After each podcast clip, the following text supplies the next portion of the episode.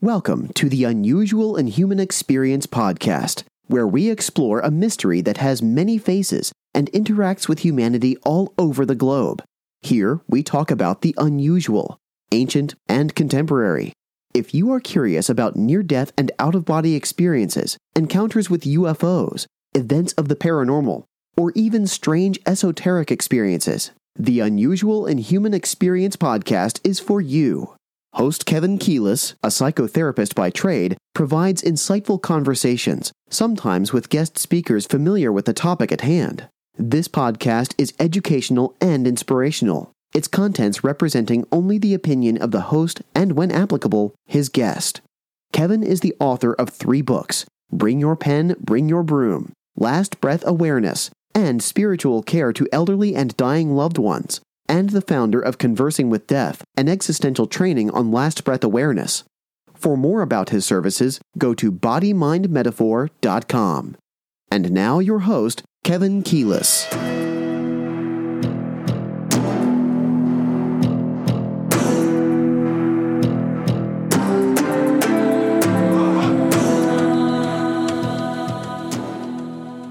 Welcome to the Unusual and Human Experience podcast. My name is Kevin, and today we're going to talk about why we often find unease, discomfort, and even conflicting emotions when we work with or deal with other dimensions, including God.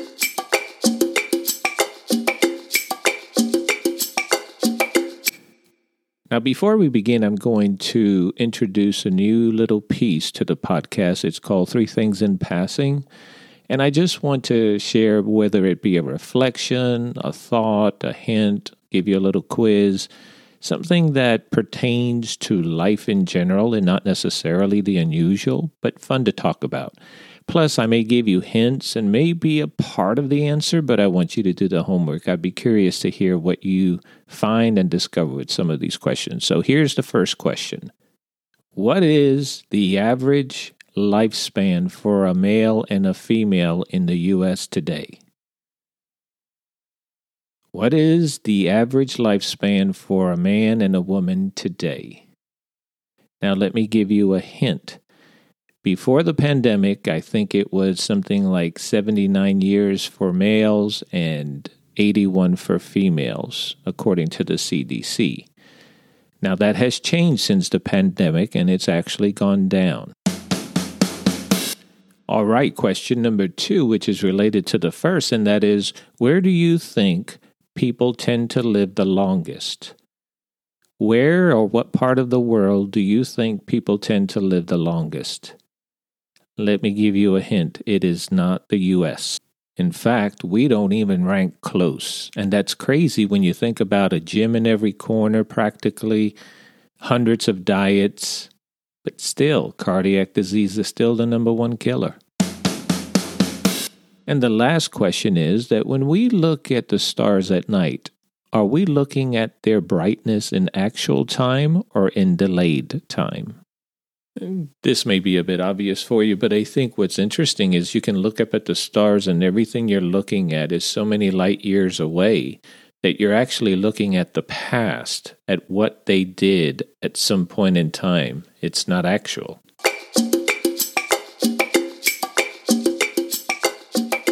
And now for our theme. In this episode, we're going to look at why is it that we find conflicting emotions, unease, and even discomfort whenever we engage with other dimensions. Now, I'm going to begin at a place that may sound a little surprising, but I'd like to start off with how we are conditioned to understand and explain our experiences. When you think about it, each culture has its themes, it has its norms, it has its dominant beliefs, it has its definition of what is good, what is bad. Every culture, I think, has these and other measuring rods by which people are conditioned to understand life, experience, and so on.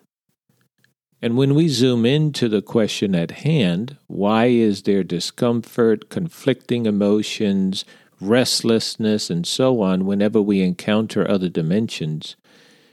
it is easy to understand how culture, how our culture, which includes religion and politics, influences the way we approach the subject. So, if we have an experience that feels pleasant, comforting, and exciting, we would conclude this feels like it was a good experience. And if we have some moderate level of anxiety, some restlessness, some unease, we tend to think, hmm, that wasn't quite right. Maybe I did something wrong. It doesn't feel good. And we do the same to others. If someone is talking to us and sharing an experience, if it has elements that we consider to be good, we will therefore sort of measure that as a ah good experience. And if they share an experience that has elements that we consider not so good, we would say, hmm, you may want to consider doing something different. Now, there's something that is an exception to this cultural conditioning, and it's called spirituality. And we'll talk about that in just a moment. Body Mind Metaphor offers a range of virtual monthly groups to professionals looking for support, guidance, and up to date education. If you're a professional counselor, healthcare discipline, social worker, or pastoral counselor, you can choose from an exceptional list. If you're an experiencer, there's more exciting news. Body Mind Metaphor runs a free online monthly support group, a place for the experiencer, where you can talk with others about the challenges you face and learn how to make your mysterious encounter work for you.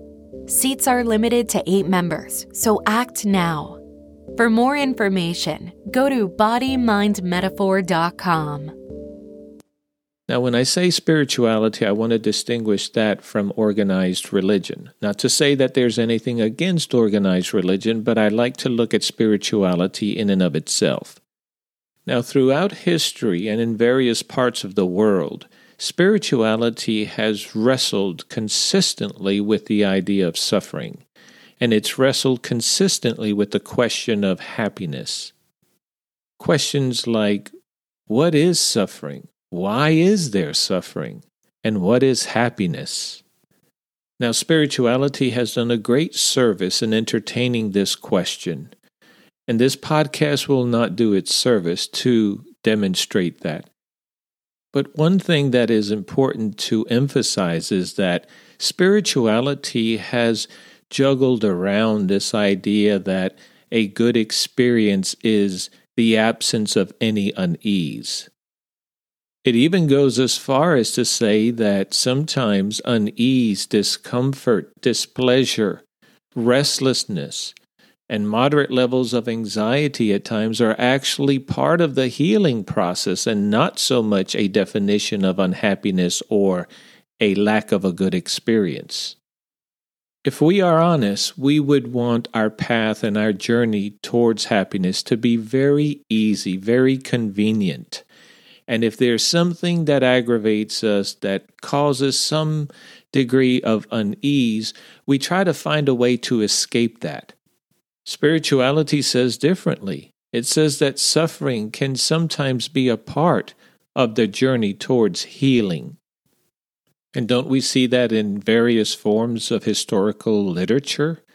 Take the Bible, for example, and the story of Jesus. Now, there are different versions of a historical Jesus, but in the Bible, Jesus is presented as someone who comes with a mission. And in that mission, he has a journey, and that journey is not convenient. That journey is not pleasant. There were times where he was filled with anxiety. There were times where he was angry. Other times he felt lonely and isolated, wondering, My God, my God, where are you? and yet he knew at the same time that he was within the will of God. To me, the mystic is someone who comes so close to this example. The mystic seeks solitude and spends time in prayer and reflection and meditation, cultivating a relationship with experiences and with questions that have no answers in the name of progressing towards the divine. Suffering and discomfort are not a threat to their understanding and their walk with God as they understand God. To the contrary, it's a part of their healing process, it's a part of their spiritual development. Now, I want to show you the opposite as I witnessed it as I was studying for ministry. And this was within the context of faith.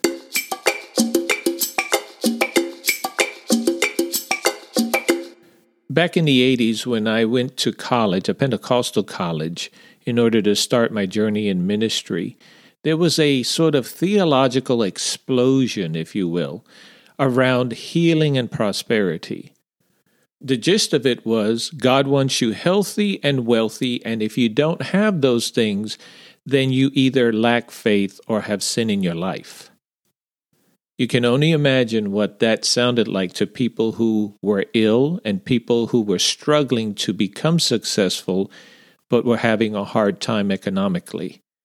It was a brutal theology, but one that was conditioned, I believe, by culture that somehow seeped into some theology that then it was God's Word. It really had nothing to do with a spiritual journey. It had nothing to do with the journey that Jesus took. It was simply a theology that became confused and took upon itself the conditions of a culture that determines what is good and what is not so good, what constitutes healing and happiness. You may be wondering now, so Kevin, what does this have to do with unusual experiences? Well, it has a lot to do with unusual experiences because whenever we engage with another dimension, the other dimension is going to have a different set of modalities, modes of operation, epistemological approaches, forms of reality that are different from ours.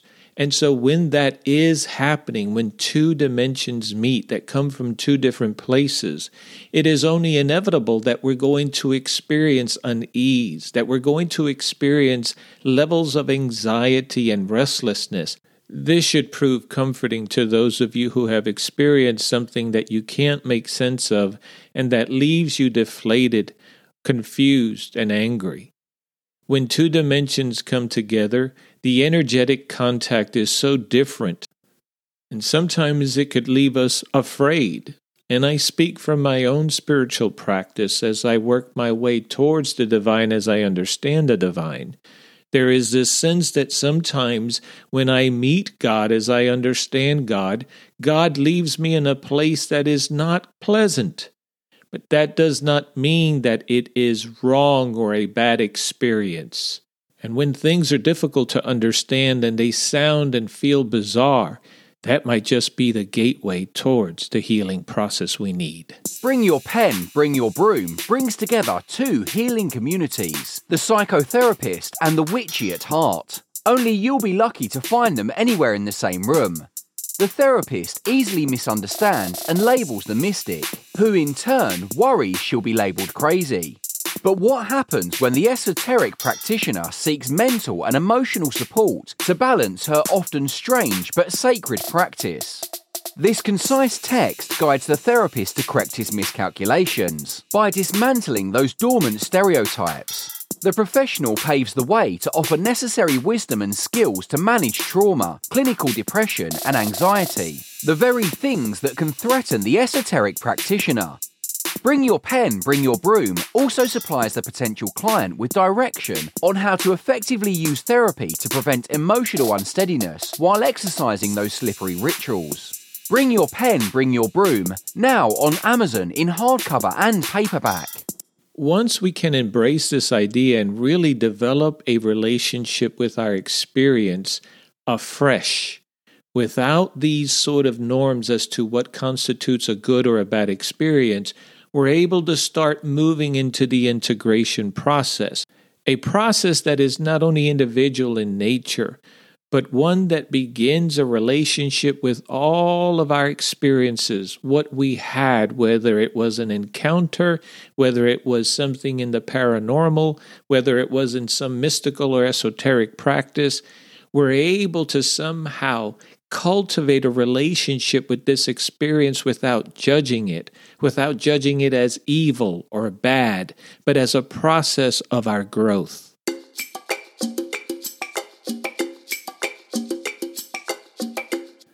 While this process is individual in nature, in other words, your experience and your process of integration is going to be different than mine, there seems to be, in my opinion, three general elements to the integration process. One, there is the need to attend to very intense experiences that need some type of attention or healing. Two, there is the element of cultivating a relationship with the unusual, with the bizarre, with questions that we cannot find answers to, in a way that it won't hold us back, but instead we're able to use it to our advancement and to our spiritual growth. And third, there is the element of ongoing work to where there are some things that we will need to attend to and keep our eye on in order to maintain a balance. A balance in the way we remember our experiences and a balance in the way we utilize that experience in our present day and time.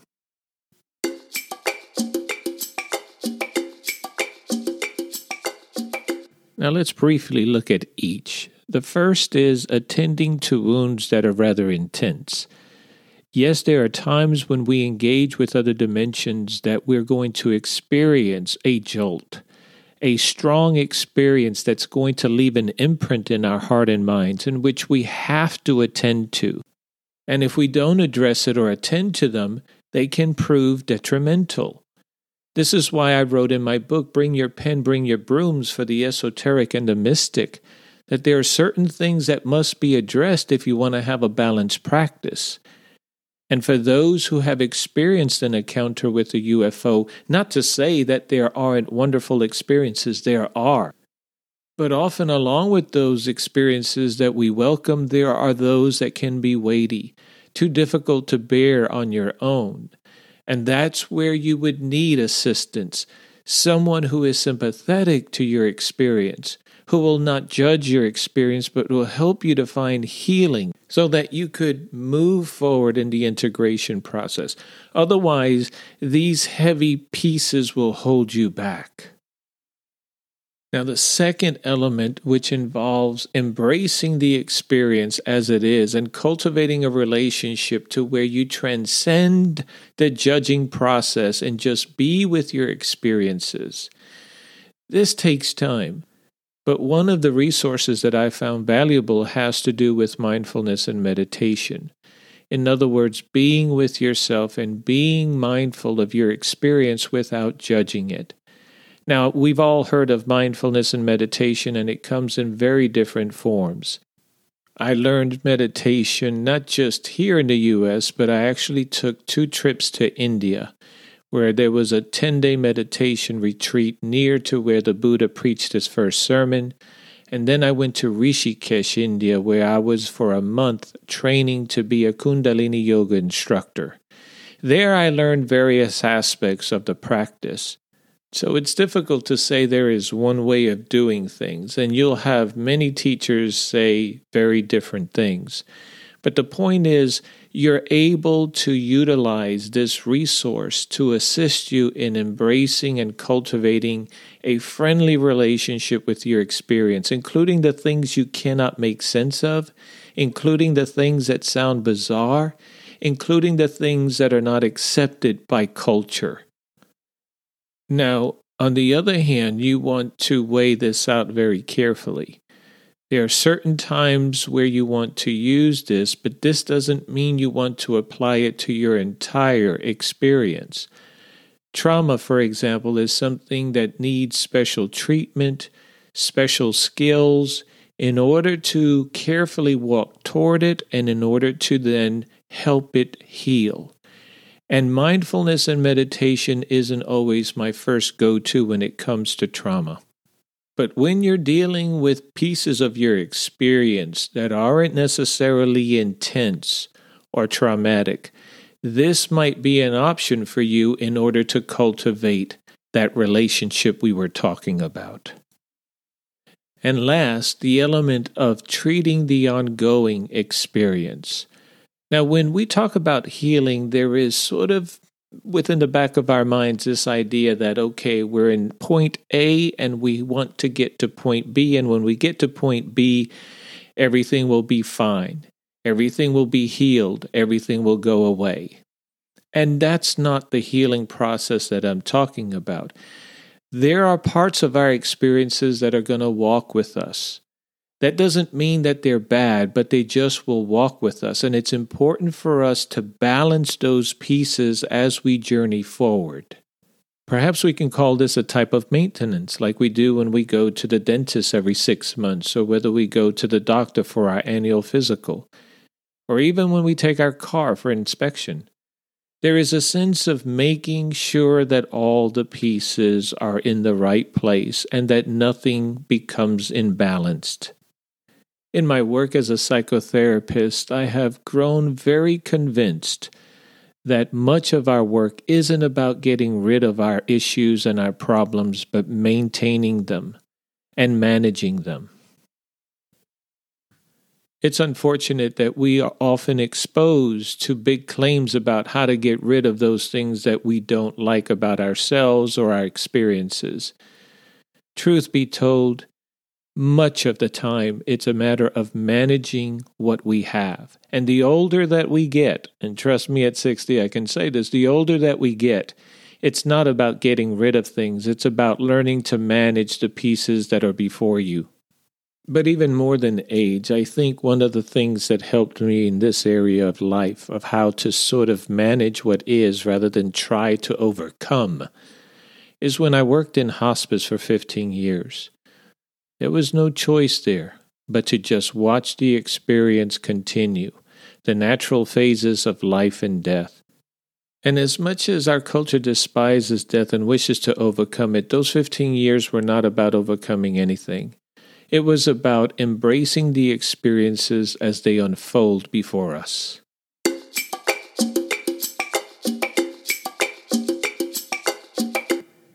As a refresher, know that whenever there is an unusual phenomenon that takes place, one that involves two dimensions of reality coming together, there's going to be unusual residue, if you will. There's going to be unease and discomfort, unpleasant emotions, mixed emotions, contradictory emotions. But that doesn't mean it is a bad sign or a sign that something has gone wrong. To the contrary, it could be that which is to build you, to strengthen you, and to encourage you. So, if you're able to step back from that definition of what constitutes a good experience as defined by cultural conditioning, you will then be able to move forward towards the integration process. I hope this has been helpful to you. This is the Unusual in Human Experience podcast. Stay well. Body Mind Metaphor offers traditional psychotherapy to adults seeking to recover from trauma and to manage depression and anxiety. Now, with a unique and necessary twist, it provides these same interventions to individuals who have experienced unusual phenomena, such as a near death experience, an encounter with a UFO, some mystical or esoteric transformation that proved distressful, or a paranormal event. Many who meet up with a strange experience often remain silent, sometimes for years, for fear of being ridiculed or thought of as crazy. This isolation only inflames mental and emotional symptoms. It is therefore imperative that mental health professionals provide that safe space for clients to explore these experiences and integrate them into our lives. Body Mind Metaphor delivers just that by using talk therapy, hypnotherapy, and other therapeutic modalities. Remember, you are not alone, and you don't have to be. For more information, visit us at bodymindmetaphor.com.